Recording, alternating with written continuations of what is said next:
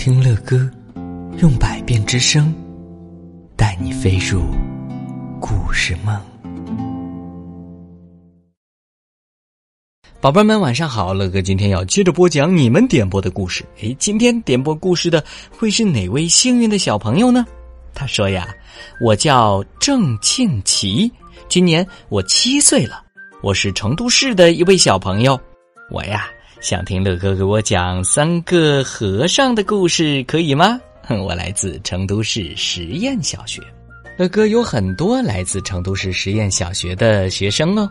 哼，好的，乐哥为你找到了这篇非常经典的三个和尚的故事，让我们赶紧来听吧。有一天呢，远远的走来了一个小和尚，红色的袈裟。光溜溜的头，嘿，他呀边走边看半空中嬉戏的小鸟，一不留神被什么东西给绊倒了。哎呦，是谁绊倒了我？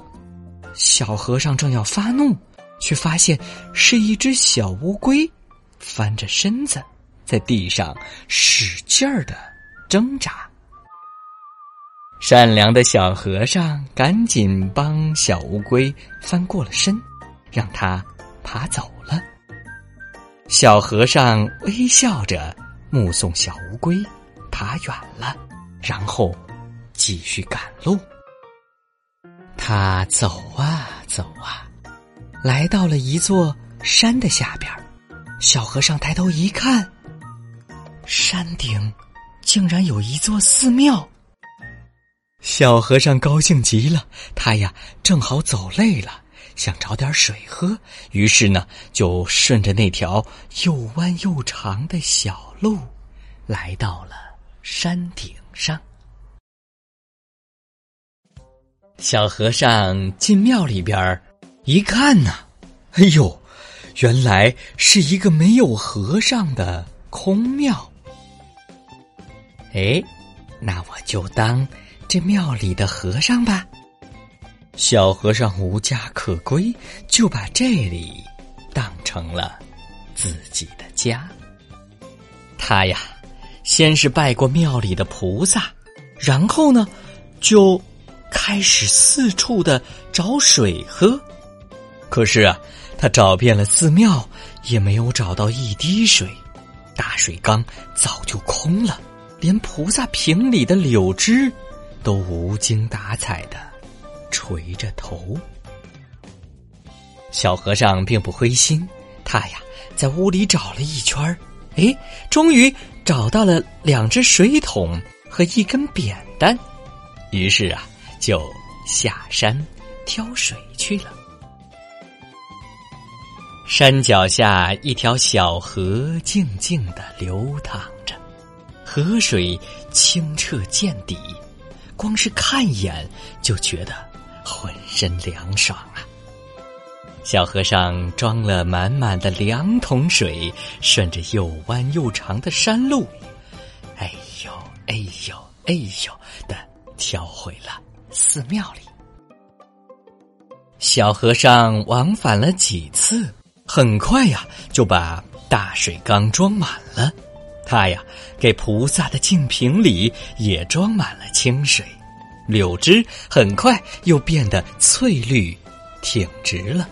菩萨看了，满意的笑了。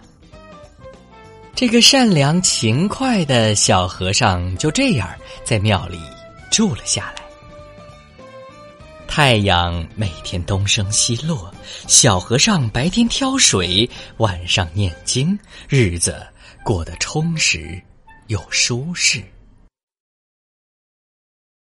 这天晚上，小和尚正坐在蒲团上敲着木鱼儿念经呢。念着念着呀，觉得困了，就趴在木鱼儿上打起了瞌睡。这个时候啊，有只小老鼠出来偷东西。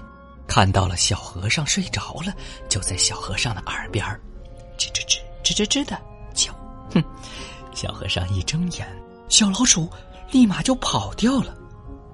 小和尚装作没看见，继续眯着眼睛，敲着木鱼儿，念经。小老鼠上当了，他以为小和尚没有看到他，就在大厅里跑来跑去，还跑到木鱼儿旁边捣乱。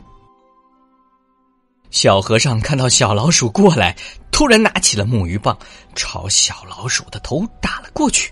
小老鼠没有防备，被打了个正着，吱的一声就跑开了。小和尚啊，偷偷的捂着嘴巴笑了。有一天，又来了一个高和尚。哎，蓝色的袈裟，光溜溜的头。高和尚心无旁骛的双手合十向前走。蝴蝶在高和尚的身边飞来飞去，和高和尚啊嬉戏。蝴蝶呢，一会儿飞上他的脖子，一会儿啊又飞到他的脑袋上。最后啊，一下子落到了高和尚的手臂上。高和尚心地善良，不忍心驱赶蝴蝶。他呀，侧头想了想，从怀里拿出了一朵红花，插到了地上的小草上。蝴蝶看到花儿，不再缠着高和尚了，飞到花蕊上采花粉去了。高和尚继续向前走，也来到了这座山的下边。他抬头一看呢，同样发现了山顶的寺庙。进了寺庙之后啊，小和尚对新来的朋友表示欢迎。高和尚走了很远的路，又渴又热，一进庙啊就要水喝。他呀，喝了一碗又一碗，喝了一碗又一碗。很快就把小和尚辛辛苦苦挑的水喝干了。哎，哎，还有吗？高和尚问。小和尚摇摇头。高和尚还没喝够呢，这可怎么办呢？小和尚指着扁担和水桶说：“自己去山下挑吧，这些水是我挑上来的。”高和尚毫不犹豫的拿起了扁担和水桶，下山挑水去了。好了，亲爱的宝贝们，高和尚下山挑水去了，他能把水挑回来吗？在路上会发生什么吗？之后又会不会有其他的人来到这座寺庙呢？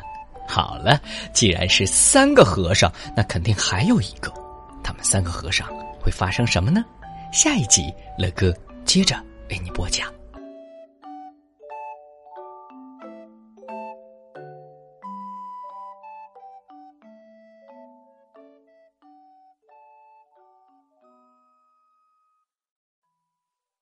好了，各位亲爱的宝贝们，今天的故事乐哥就讲到这儿了。